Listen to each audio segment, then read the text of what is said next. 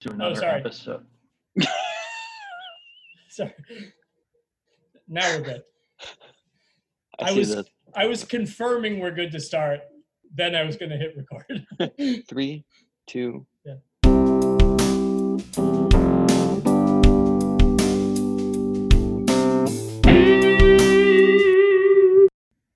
What's up, everybody, and welcome to another episode of Two Officers and a Gentleman. If we ever get this rebrand done, which we absolutely will not, uh, I am joined tonight, obviously, again by David Lavoisier and Nielsen Munn, all the way from his apartment in New York City.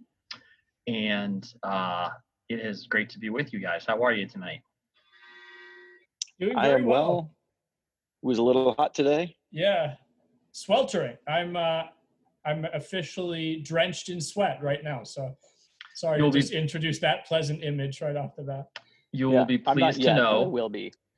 be pleased to know that we are not uploading the visual. Like this is just an audio Yes. recording. All right. I was told many times I have a face for radio, so we're gonna roll with that uh, for the time being. Uh, yeah. So how? Uh, anything new going on uh, this week in your guys' lives? I'm moving. So um, my life is in boxes, and I'm experiencing the the very difficult to describe sensation of uh, disposing of my children's toys. Some of them, not not like all of them, Mm. but the ones that we have outgrown or just don't have space for anymore. So every trip to the dumpster or dona- donation bin is like the end of Toy Story three for Hmm, me. That So, sounds little- emotionally wrenching. it's it's hard. It's a lot. Yeah. That uh, at least hopefully you will not ruin the end of this by uh, doing a whole nother movie of it, because that would be that would be the real tragedy. yeah, I noticed you say Toy Story 3, not Toy Story 4. So the Yes. jury's out on whether that movie's canon or not at this point. Uh, but spoiler alert: I will be moving again at some point in my life. So chances are, yeah, I'll Yeah. be walking down that road.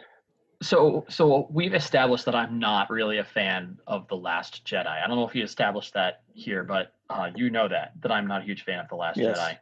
But I must acknowledge that. that. that it has to be canon.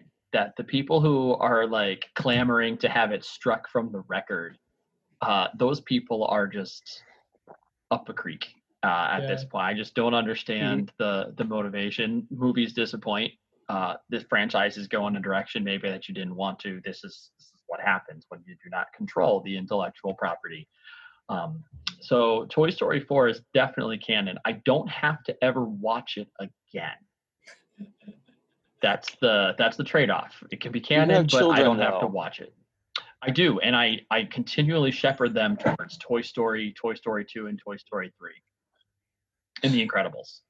Because So your kids are like, "I want to watch Forky," and you're like, "We don't talk about Forky in this." we don't house." talk about Forky. At some point, uh, they will be able to watch Forky when I do not have to be in the room. Yeah, I do not want to be in the room where it happens when they are watching Toy Story 4. Speaking of being in the room where it happens, uh, over last weekend, Nice. Hamilton dropped. Can we just Disney acknowledge Plus. the incredibly deftly executed That uh, segue? Please do, Well please do. That was, I had that some was- ten dollar bill jokes ready, but that was that was good. Yeah. Uh, feel free to get them uh, get them going at some point. Yeah. So uh, last weekend, uh, Disney Plus finally dropped Hamilton. Uh, what is you know a red hot three or four years into its run on Broadway, still a red hot production where ticket prices are over two hundred dollars a pop, uh, and the Disney Plus just dropped it. Um, they saw a pretty big influx in their uh, downloads of Disney Plus, which they were looking for.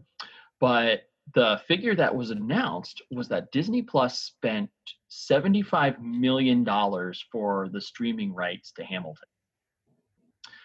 Let me tell you, Wow. you do not drop $75 million for the streaming rights unless you also have a plan to make up that money in your back pocket. So, so a theatrical release or a theatrical version of Hamilton is absolutely on the way. It's it's really only a matter of time uh, at this point. But we'll get to that uh, in a couple of minutes. Um, we are all familiar with Hamilton. Not all of us have been able to to watch it yet, but we're all very familiar with the musical itself. Um, Dave, what were your what were your thoughts watching it for the first time? Yeah, so the he uh, Lin Manuel Miranda said uh, in an interview that he wrote it intentionally so that people who would not be able to watch the show would still be able to get the most possible out of the soundtrack. That being said, there's a lot added in staging and choreography, everything in, in stagecraft. Of Uh, course, some of it the is things that- it is a Broadway production. Yes, after all. yes, uh, it's very musically driven. I think you get the whole story from the soundtrack. Uh, some of the things that that jumped out to me, um, Christopher Jackson as as Washington, um, really, really, really good. yeah. Uh, he's not the str- he's not the strongest singer, which if you if you listen to Hamilton, that's not even close to an insult. Um, he's not the, the strongest singer on that stage, but he might be the best actor uh, watching it, and just some of his Yeah. facial expressions and body language um, brings brings some of these some gravitas to these scenes um, beyond the songs themselves, as good as they are. Would uh, you want as him. Washington, who is Yes, like almost a mythic Yeah. figure in American And- history? Yeah, and then the, in the story of Hamilton, he's somewhat um, like detached and above everyone else. Like um, when when he fights with Jefferson, and when he kind of has his rivalry with Burr in the, in the first act, it's all to get Washington's attention. Mhm. Like he is not on their level; he is on another level altogether, and uh, that that's probably my biggest takeaway. I have some others, but I'll I'll let you guys have have your thoughts as well. Yeah, I am not a musical person in the sense of I, I don't watch a lot of musicals. I've only seen a handful of productions on Broadway. At least half of them uh, were because of the TAM conservatory trips back in the mid 2000s. Um, but I can say with with certainty that that this is my favorite musical. Uh. Having said it, Mhm. so you know, for a long time, I always uh, I always said Wicked was, which is extremely cliche, but it was cliche for a reason. Uh, and now I'm I'm firmly now that I've seen it, I can firmly say that that Hamilton would be would be my favorite musical. Agreed with you that the seeing the staging and uh, the actors' faces while they are performing changes so much about the story. Uh, for instance, one of the the ones that really jumped out at me was uh, during Wait for It. Uh, Aaron Burr has the line, uh, "I am inimitable. I am inoriginal." And when I hear that on the soundtrack, I think of him as like standing up and defiantly proclaiming that to anybody who would challenge him, like, "No, you can't be me." But when I watch it on stage, he is not projected, you know, projecting this defiantly outward. Like he is, his eyes are closed. He's reassuring himself Mhm. that this is who he is. Uh, and that changed, like almost changed the entire tone of the character uh, for that Yeah. for that first act. Um, and and that that just blew me away. I will say that uh, you know there there are obviously differences between a movie and a in a theatrical production, right? So in a movie, you are seeing exactly what the director wants you to see. He's framing it a certain way. Um, in a in a theatrical production, the whole stage has to be you know unless you're playing tricks with the light, but everything on stage there that is illuminated is for you to see for a purpose. And so when you when you try and put that on camera and change that um, that perspective, you miss some things in the background. So that there's there's obviously a difference between going from the from the stage to the camera to the to like the streaming thing. Um, Even a filmed version of a stage production, Yes. Yeah. as opposed to a Yeah. uh, live action studio. Yeah. and and I think that they did a really great job of making sure that you see the facial expressions of whoever is performing and whatnot, and and certainly whatever action there is on the stage. But one of the great things that happens in the in the musical that you cannot see when you're listening to it on Spotify is what all of the Or Tidal, depending on your streaming platform. Tidal. Apple Music. Yeah. We're very we, we all we're very diversified in that respect. I'm not We sure are. why that happened, but we are we all chose um, our different brands. but seeing different uh, the background dancers and how they interact with the characters up front and uh, how the characters interact with themselves. Uh, it was uh, it was mind-boggling in in a lot of ways. Um, you know how um, Miranda has will show uh, a a bullet sort of going in slow motion by one of the backup actors. I feel bad calling them that because I mean they're professionals, but you know what I mean. One of the non-main Mm. characters will like hold the bullet slowly across the across the stage and That's it's just a yeah it's a very visually striking and then um you know there's so much about king george's role when he steps onto the stage that his i mean his presence just just takes over uh But that was Christoph. incredible. Yeah christoph uh king george it's, it's just phenomenal it's uh it's one of those things where just seeing it was almost like listening to it for the first time in that there's so much Mhm. that that you're taking in and i i would have a hard time watching it and hearing it for the like at the for the first time at the same time does that make sense Yeah, that like would if you had that would be if you had lot. just gone into a cold it would it would have been it would have been a lot Yeah. Yeah.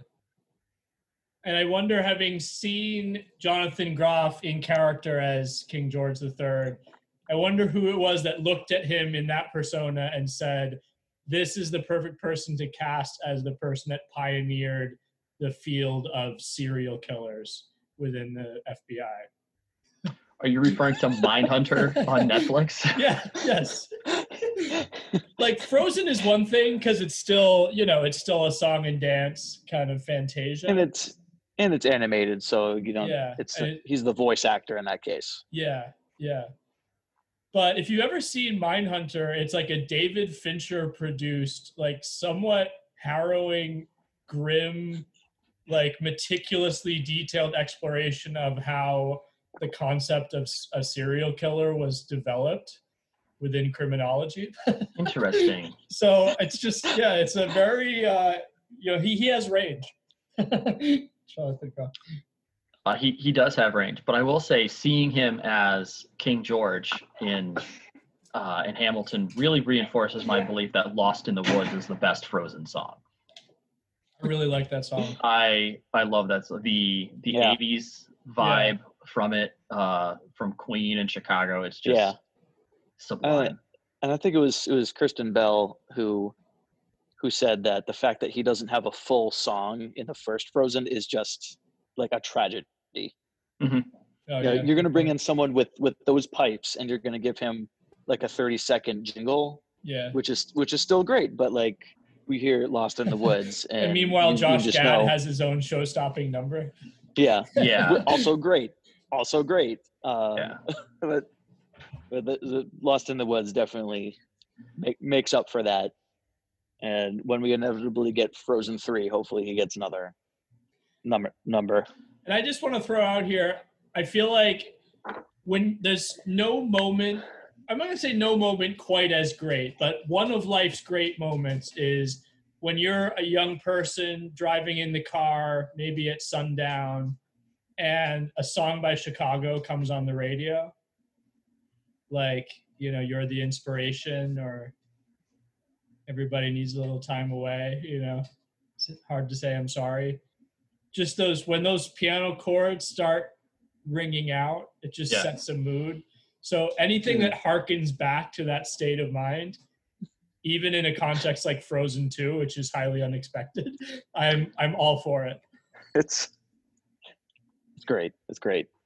Uh, we were, I think we've had this conversation off the topic, uh, but uh, the first time you see Frozen two, that that scene is so unexpected.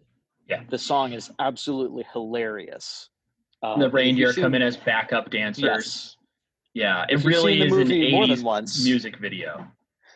If you've seen the movie more than once, which if you have daughters, you definitely have, uh, it becomes progressively less funny to the point where it's just a really solid song, with the exception of the reindeers as a backup dancers and singers. Like that's Yeah. still funny, yeah Every but time. again, again, less funny when it's like your thirteenth time watching the movie. but the the satirical element starts to kind of melt away a little bit Yeah, it when you're when you're expecting it, and that initial like guitar wailing intro comes in, yeah you, it's just like, oh yeah, this is my jam. This is my jam. Uh, Dave, earlier you said that Chris Jackson was not the best singer in in Hamilton. Uh, Lin Manuel Miranda is also not the best singer in Hamilton. In fact, I mean he is a world class talent with words and rhythm, but by far the weakest singer on the cast. And you know, Yeah. on Spotify or Tidal or um, Apple Music. Music, you can do some stuff in the production, in the post production, in order to fix that. Right? They can fill out his voice a little bit.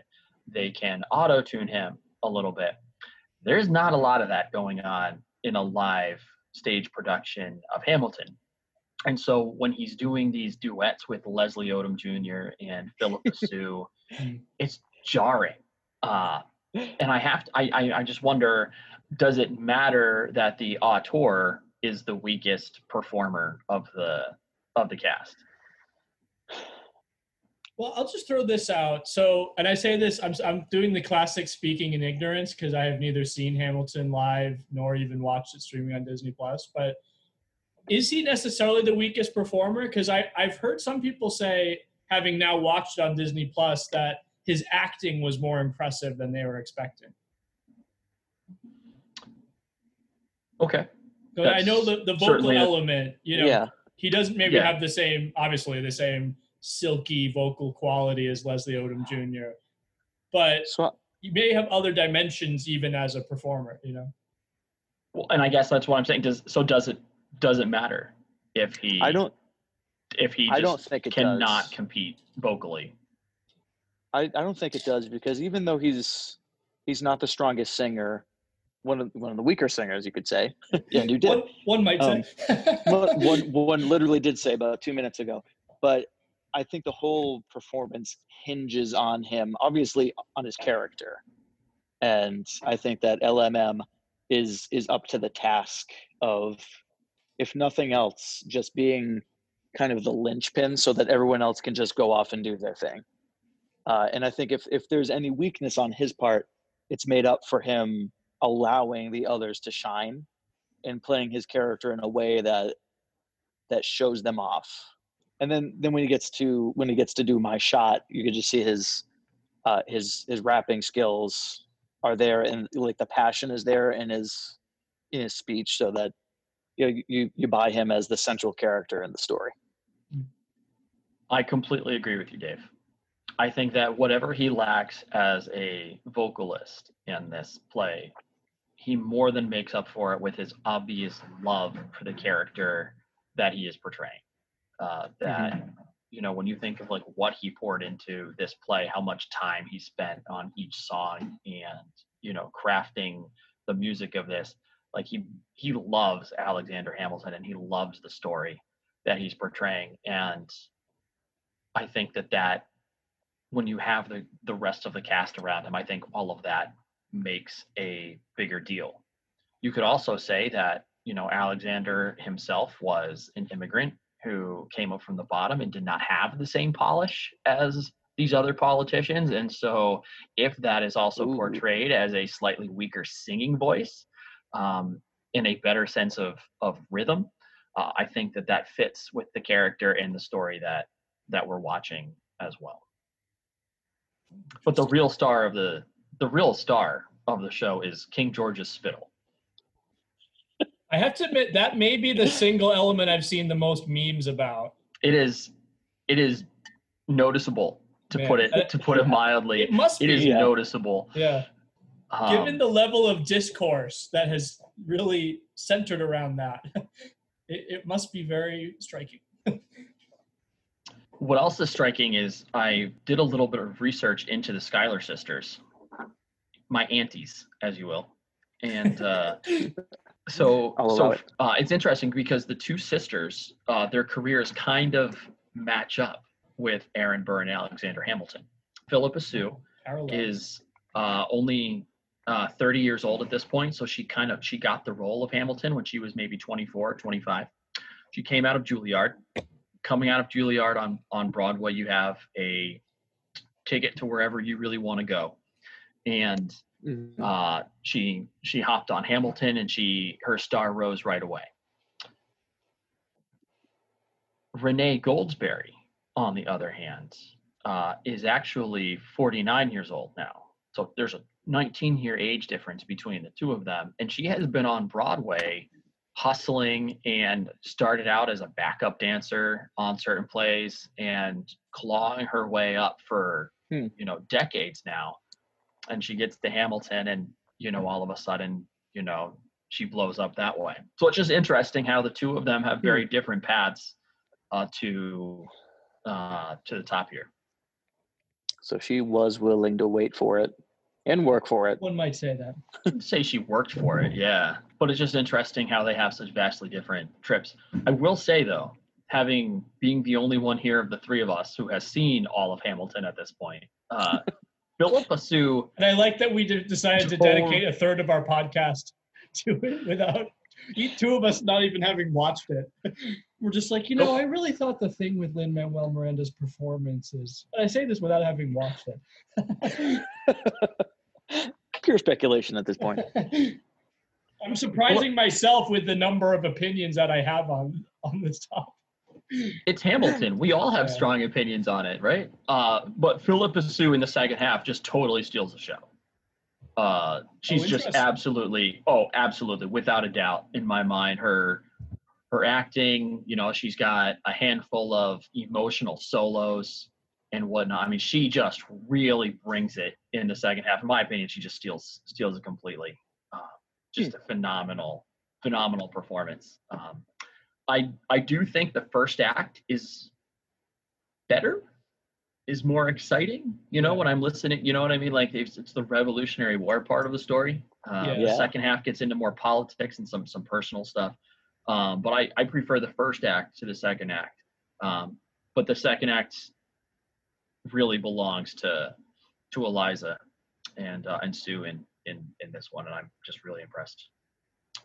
You guys have any other Well, just last thing, I I feel like Phillipa Soo's career since Hamilton.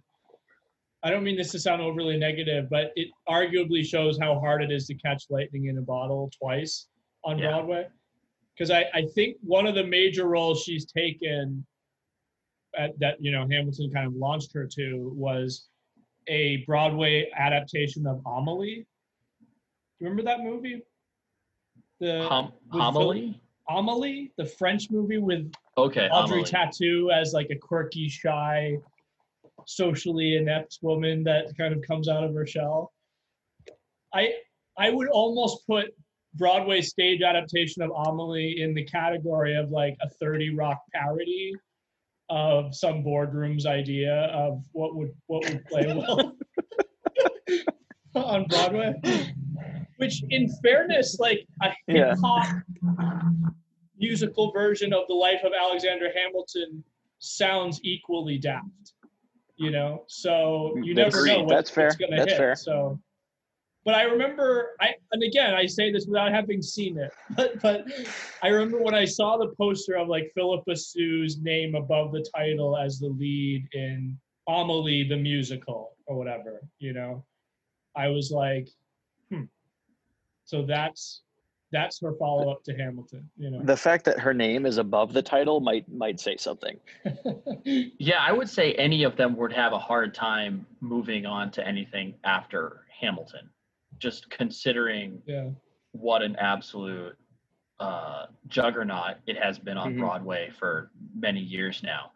Although it's certainly one of those- snagging snagging the lead in almost anything Yeah. is is impressive. But it's one of those things where almost every principal cast member of the original cast of Hamilton was catapulted to borderline household name status by the success of that show. Mhm. And it was a stacked ensemble cast, but it seems doubly so in retrospect now that all of these people have become celebrities in their own right. Sort of like one of that- those '80s movies Yeah, yeah, that yeah. stars like it like you know, at the time there Mhm. was like a ragtag and then it turns Yes. out that all of them became like huge megastars Yeah, or like Apocalypse Now, where you have Harrison Ford in one scene in a supporting role. Yeah. Harrison Ford is like the intern in Apocalypse Now. and this was like he's like the coffee guy He's like post Han Solo, and it's just like, like I, I'm sure it made sense at the time, but watching it now, you're like, I had to get Harrison Ford for that role. It's not enough that you had Marlon Brando. Yeah. Yeah. We're about to rank the founding fathers. Oh, Cool. yes.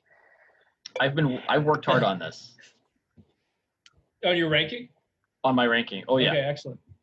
some of it I I think I'm not Good. I'm by not by by any stretch a, a Revolutionary War historian, but yeah. um, but I remember I remember a good enough amount to to at least put together a passable ranking of of them. It is interesting, given that it is the Revolutionary War, that Ben Franklin is not mentioned at all In uh in Hamilton. in Ham in Hamilton. yeah. Back to Hamilton. Yeah. He's mentioned in the deleted scene. Well, The I mean, the Blu-ray, Blu-ray Even- extras. even John Jay, you know, at least gets a gets a line about Yeah. how many Federalist Papers he wrote, but Ben Franklin is is just not even mentioned at all, which is I feel like he's somebody little who has spent the last who's somebody who spent the last six years in Philadelphia. I'll be honest, it's a little offensive, a little offensive that uh, that Ben his- Franklin his would be name. omitted. His name is mentioned in Satisfied when she says it's oh, Ben Franklin with a key and a kite. oh, that's right. That's right. It's it's very very Yeah. passing. he, he is in He also the, does it- Ah, But it doesn't So mention anything that he did for the country. You know, it has more to do with uh, his famous scientific experiment of of So catching in, in the there's a deleted scene. that's on the the Hamilton mixtape uh, with just Lin Manuel doing all the parts. But it's uh, cabinet meeting round three, and they debate slavery, and it's it's brought to the cabinet by a a what, what's a what I'm looking for here a proposal to address slavery uh, by essentially Benjamin Franklin, and they said like Ben Franklin's signature is on this, so we have to take it seriously. But again, deleted deleted scene. deleted scene. Uh, and Ben Franklin, you know, at the signing of the Declaration, had that uh, iconic line. I, maybe it's apocryphal, but we certainly attribute it to him. Like, all right, gentlemen, we must hang together because we will certainly hang alone. Uh, and it just it's nowhere. You know, Ben Franklin is just not not mentioned. But anyway, so I have I have a ranking of the founding fathers. Do you want me to go first, or do you guys want to go first? You why don't you go first because All I right. totally did this you forgot. and I'm not doing it right now. You forgot. All right. Well, uh, so number one, George Washington. Number two, Ben Franklin. Number three, Alexander Hamilton. Number four, James Madison. Number five, John Jay. Uh, for people whose knowledge of the Revolutionary War and uh, founding of America is limited to Hamilton, uh, John Jay was one of the writers of the Federalist Papers. He was a Supreme Court justice, and he was the second governor of New York, as well as uh, being involved in a number of treaties that were written as America was uh, finding its independence. Number five, John Jay. Number six, John Adams. And number seven, by far the worst founding father, Thomas Jefferson. Hmm. Now, do you consider ranking Jefferson last to be a hot take? No. Okay. I don't. I th- I mean, the more we learn about this guy, Yeah. the more we find out what a despicable human being he was. Uh, I am not one somebody who is who is clamoring to tear down statues, but if somebody wanted to blow Thomas Jefferson off of Mount Rushmore and replace him with literally anybody else on this list, I'd go for it. Yeah. I'd be okay. I With thought you were going to end that sentence with literally anybody else, full stop. It's going to be like, Skeet Ulrich, go to town. yeah. Maybe say something. Can can we actually get Lin Manuel Miranda up there? Yeah. Uh, Uh, in fact, just put Lin Manuel Miranda as Alexander Hamilton up there. Like, let's just do it. Um, yeah, no, I don't. I don't He's think in- it's a hot take to say he's in costume. Jefferson. Um, as far as you know, he gets a lot of credit for writing the Declaration of Independence. The Declaration of Independence, while while very pretty, uh, is really just a declaration of war. And I think in terms of significance and level of difficulty, I don't think it even remotely compares to the Bill of Rights. So I, And I that's, got uh, I have to put them below James Madison uh, in in terms of their overall contributions. I think for the for the Bill of Rights, I I might even try to bump Madison up higher, but I'm not sure. I'm not sure how high uh, he should go. I don't know. I love the fact that Labas is just doing this on the fly. Just Yeah, no, I mean, just I've like, you know what? been- screw it. Number one, John Jay. Come at me. no, I, like I, the the list that you texted us earlier did not include Benjamin Franklin, so I was just gonna Yes. rather than have my own list, kind of like blast you for excluding him, and then you had him number two, so that's kind of shot. Yeah. Um, so, so, your your I mean, entire so segment on the you founding threw fathers. away you threw away your shot. I, I I very much did. Awful. I could say my shot was taken from me, but that's uh, probably something Burr would do. I don't know. I like that. That's what you had planned was just to attack David Eric for forgetting Benjamin Franklin. Yeah, I uh, he's on the I hundo. would What are you say- thinking? I would do the same thing. I hold no grudge. Totally legitimate. Totally legitimate strategy.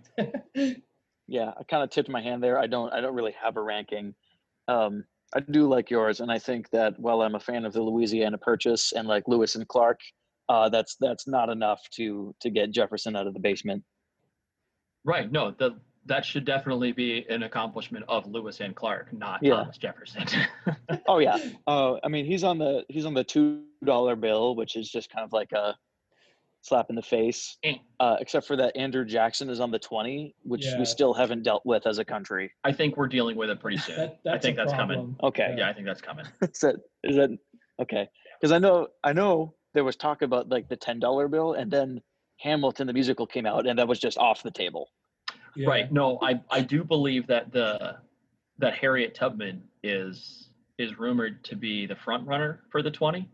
Um, that's what i've heard as well i hope that's true I know that there is some pushback from from some people. I am hoping that the idea like what if we did Harriet Tubman but we did the picture where she's holding a gun and then everybody will go along with it. that'd be sick That's my that's my plan. i mean All right. jackson like tried to like abolish the national bank so like he should not be on money for like Yeah. idealistic reasons Correct. i don't know Correct. All right, Nielsen, what is your ranking of the founding fathers? Okay, it's very similar to yours with one or Good, two because notable. mine is the right one. Good because in that case it's correct. I, one or two notable differences that I, I think are just kind of attributable to quirkiness, but I'll also throw out my my reasons as well. So number one, George Washington decision to relinquish the presidency was really key to establishing peaceful transfer of power Mhm. as a, a political norm here, as dramatized highly effectively in Broadway's smash hit musical Hamilton. And also an interesting figure militarily, in that by all accounts, his specialty was retreating and knowing when to retreat. So you have this very valorous depiction that everyone can visualize of Washington crossing the Delaware. But in terms of military strategy, his great strength was that he was always on the run. And, you know, he knew when to hold him and he knew when to fold him. He, Nice. he knew when to walk away and he knew when to run. Break them quick, get out fast. That's right. So John Adams is number two for me. I should have said number two beat John Adams. Um, and this is where, in contrast to my little synopsis of Washington's stature as a historical figure, it just is going to go off a cliff from this point on in terms of my historical awareness. So just, just Brace ourselves. warn you that I, my ignorance is going to be just really ruthlessly exposed here. Um, I like Anthony Hopkins' depiction of his son John Quincy Adams in Amistad, so Mhm. that was a plus in in the Adams ledger. there are some facial expressions happening right now You listening audience you should you see how quickly this has just gone from from like he established the peaceful transfer of power to hang on. Not even Anthony Hopkins' portrayal of John Adams. correct. Yes, Anthony Hopkins' portrayal of his son, John Quincy Adams. Yes. But that is such a vivid portrayal. I feel like it gives me some secondhand good vibes. It does not, but continue. I know his wife, Abigail Adams, is an interesting figure in American letters, literally. Um, she was quite a prolific epistolary correspondent and kind of an early feminist voice in American history. So that's a plus to me, kind of an interesting couple, you know, in, in early US history. And then also the fact that King George III in the musical Hamilton is depicted as reacting with incredulity when Adams succeeds Washington uh, makes me find John Adams interesting and emotionally relatable. He's he this seems is the like best list ever. he seems like just sort of the, fantastic. the underdog of the founding fathers. The fact that King George III is like John Adams is like I'm intrigued. What what is it about him that seems so implausible that he could be president? I I don't know the answer, but I want to know what what what was it like? Just his overall vibe or what? Oh my goodness, I cannot believe that this is happening right now. Number three, Alexander Hamilton. Good, Uh, good. Virtually Yeah. everything I know about him is from Broadway's Hamilton. um, I find the fact that he was an orphan and that he emigrated to the U.S. from somewhere in the Caribbean. I can't remember exactly where it is. Was it modern day Antigua or something like that? I know it had a different name back in the day, but that gives him just it's such an interesting background something I, I had no clue about until Lin Manuel Miranda brought it to my attention. I just tend to think of the founding fathers as kind of, you know, stuffy white guys from the Northeast, maybe Virginia, but, you know, Massachusetts, Concord, Philadelphia, you know, landed, basically landed gentry of the colonial period. And I guess this is the whole point of the musical Hamilton. But the fact that Hamilton basically had no family, emigrated here from the tropics, and rose to power just surely based on uh, purely based on his own brilliance Right. or his quote unquote top notch brain, as it's described, as he self describes in the musical. Um, it makes him a very interesting figure to me. I also like the fact that he specialized in finance and banking. That's kind of a nerdy technician's interest that makes him kind of an intriguing, you know, Mhm. Kind of Yeah. technical specialist among the founding fathers.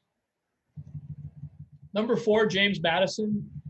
Embarrassingly, I know next to nothing about James Madison. I think you mentioned earlier he wrote the Bill Bill of Rights, so that's good. But uh, I, I, he doesn't pop to me in the way that Hamilton does, so I put him below Hamilton. John Jay, I know even less about. I just know there's a John Jay College of some sort in Brooklyn, which I believe is a law school or law related. Criminal Um, justice. Criminal justice doesn't seem as epic as some of the stuff that James Madison has named for him, like the city of Madison, Wisconsin, or I think there's a is there a James Madison University? There is. uh, which is a pretty prominent university, I believe. So, Mhm. just based on that, I gave Madison the edge, but I would say he and John Jay are about equal in terms of how much I, I actually know about them as individuals. And then lastly, Thomas Jefferson, on a more serious note, just you know, knowing that he owned hundreds of slaves and had this long relationship with Sally Hemings that was very likely coercive, you know. Yeah. Um, just uh, someone that it, by today's lights, very problematic figure.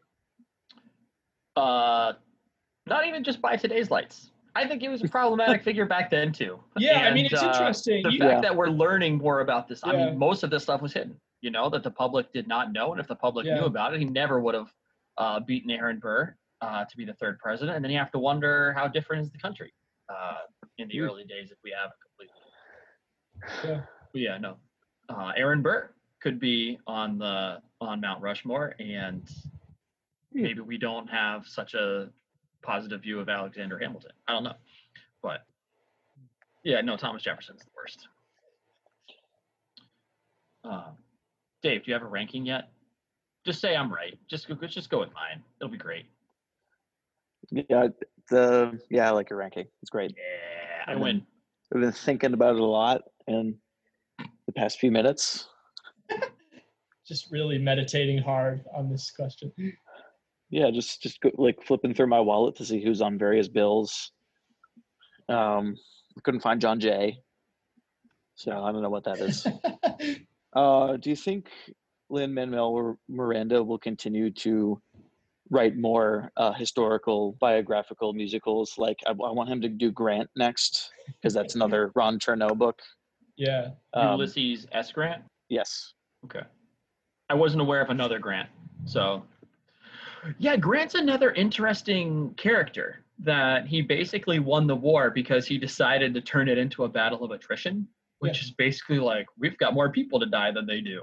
Um, Yeah. Not Yep. not really any grim, tactical yeah. brilliant. Yeah. Yeah. Um, famously showed up to the South surrender at Appomattox, completely wasted. Uh, I think which- I had heard that. I forgot about that. which honestly is, in my opinion, just one of uh, kind of gives him some some credence uh, as just like this big swag. John Goodman should play him in uh, in the role In the stage So, production. In the stage production, John. Our Goodman. next, uh, In in between filming is casting these. 1929, the musical. Yeah, unfortunately. Can you just imagine though, like if you showed up to to one of these plays and uh, all of a sudden the voice was like, due to unforeseen circumstances, the parts of Ulysses S. Grant this evening will be played by John Goodman. Like I would go nuts. I would go that's, wild. that's that sounds like an ideal situation. Yeah. That should have been the plan the whole time. Right. Like he should have been in Why this was he the role. What do you- understudy? why is he the understudy? um, yeah, I so I loved Hamilton. I'm gonna watch it again uh, in the near future, or at least the first half. Uh, the second half gets so emotional, Yeah. and not that that's necessarily bad, but I do feel like I need to be in a in a more uh, receptive mood for that. Whereas, like, I can just turn on that first act Yeah. and yeah, uh, and just I let it was, ride. I was like getting pretty pumped during some of the songs. Like um, Yorktown when they when they finally win the war is just Yeah. is just like Yeah. a hype festival. Um, and I I'm- I'm actually going to keep something to myself because Nielsen hasn't seen it yet. So um, I love that But- we're but also- protecting people from spoilers within Listen, the podcast. listen. Not- If uh, if you don't know that Aaron Burr shot Alexander Hamilton, I didn't fail you. Your high school failed you. That is not on me. Uh, so, all right, I think I can not spoil this, but at least tell you what I was thinking. Um, they had to pretty famously choose one out of three f bombs for this musical. Right. oh yeah. so, so the only thing this is basically the only spoiler is which which one is it? Yeah. yeah. which one did they keep?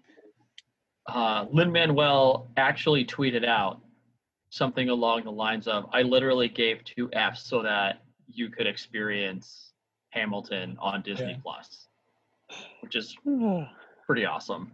Pretty awesome. Was it was brilliant of Lin Manuel Miranda to grab on to that element of Hamilton because you see these paintings from the era and he doesn't stand out from the rest Right. of that crowd either in his name or his appearance and even the fact that he founded the Federal Reserve if anything makes him seem more bland Yeah, than some of these sure. other figures but that element that he was an, an immigrant and he was like scrappy and clawed his way to the top without any family connections makes him really really fascinating Right. Um, but yeah, it's still it's it's just an incredible musical. It's wonderful. I uh, I've been so excited to watch it. I kind of you know we it it dropped on Friday and I didn't get a chance to watch it until until Saturday night. But man, it was worth it. So thank you, Lin Manuel Miranda, for taking Disney's money so that I could watch it on on my television Yeah. screen. So All I'll- right. I'll say Nielsen, since you haven't watched it yet, or are we moving on? No, You should not watch it. necessarily. I had I had to force myself to do it just because of the the situation of my life and the moving, uh, and and also the musical is pretty heavy. Like it's it's Yeah. long. There's there are a lot of emotions. So sometimes at the end of the day, I want to sit down and watch like uh, Food Network. yeah. Uh, i mean not not like invest in this. Because if you watch it, you need you need to like watch it. yeah. It's it's absolutely worth it but you know if, if you're like already exhausted or or emotional from your day it's uh yeah. You got to set set set that t- time aside so you can appreciate it. Uh it's totally worth it uh but it might be it might be a minute before i get to the second act yeah Yeah, sometimes at the end of a long, demanding workday, you know, you don't want to sit down and watch like a two and a half hour epic that ends in the main character being killed tragically in a duel. Yeah, you you, you want to turn on Yeah. like uh like a Marvel Cinematic Universe movie, Yeah. right? Yeah. Maybe play Yeah. a little Zelda, you know. Yeah, I would say Thor Ragnarok is is kind of the the movie that I can that I can just turn on whenever and just I'll just watch Chris Hemsworth beat up the Hulk for a little bit. So I have a completely unrelated hot take. Give me Uh, your hot take. it has take. nothing to do with Hamilton or or superheroes. I think this is the I- I- best. This is the best segue yet. Just Yeah. by the way. hey, you know what? Something else. Uh, I don't think pickles should go on burgers. I'm having to just shift mental Wow. paradigms Yeah. on the fly. Imagine here. ordering a burger, a burger, and having pickles on it. Uh, that should not be. How What do you- about a fried chicken sandwich? Pickles are a classic topping for that. I, I would prefer that they weren't. Yeah, I mean, I'm kind of with you on that. I don't mind it, but it's not my favorite. Here's here's my my caveat since I came out strong there. now I'm gonna walk it back a little bit. Pickles should not be on on sandwiches by default. Yeah, yeah, yeah. That's that's really where I'm going with this. Like, uh, and, and let's be real. I'm talking about McDonald's because sometimes you want a burger that's just like not as good. You know what I mean, though, right? Like we all know McDonald's isn't the best, but sometimes that's what exactly what you want. You're like, give me that Big Mac. Yeah, I'm not going to be out here claiming that McDonald's is like the best fast food, like better than you know, uh, you know, Five Guys or Shake Shack or whatever. But sometimes it just hits right. Yeah. So Sometimes it's Uh, cheaper and it's available. yeah, sometimes you're No, there, not and even sometimes just that. Not, not even sometimes talk- it's what you want. Yeah, yeah. I'm not You know, talking like- like, it's better value or whatever. I'm like sometimes it Yeah. just hits the spot. Yeah, like I want a quarter pounder with cheese. Like I don't want like a red robin, like really nice thick burger. I'd want that something. Yeah. So, so for me, you know, sometimes I, I forget to to specify I don't want pickles, and then there's pickles on there. Um, and it's it doesn't ruin Yeah. the sandwich, but like even if you pull them off, you taste them. Whereas I feel like if you do like pickles and you forget to ask for them, you're you're missing less than than when you have those pickles on there. Yeah. Uh, uh, one time I, I was this was in college. I was out late at night. I got a sandwich. There was pickles on it. I'm, I'm sitting in the parking lot, and I'm I'm picking pickles off of this burger, and I'm tossing them out the window. And a group of birds flew over, and every time I would throw a pickle out, they would kind of like hop over to it, see that it was a pickle, and lose their interest because not even birds want the pickles. That's a Not true even birds. story. Not even birds want the pickles. And every every time I threw one out, they're like, "Oh, maybe now it's something good." Oh no, it's just a pickle. Another. We hate. Well, them. that's all the time we have for tonight on this episode. Uh, thanks for listening. Hope you enjoyed our insights uh, on the American Revolution and Hamilton. And And if, a- and if I have a pickle on my plate, you can have it if you like Think pickles. of it, Batman, to never again eat a burger without pickles. we'll see you next time, guys. Have a good That's one. That's all we got tonight. That didn't that didn't go over quite as I thought it would.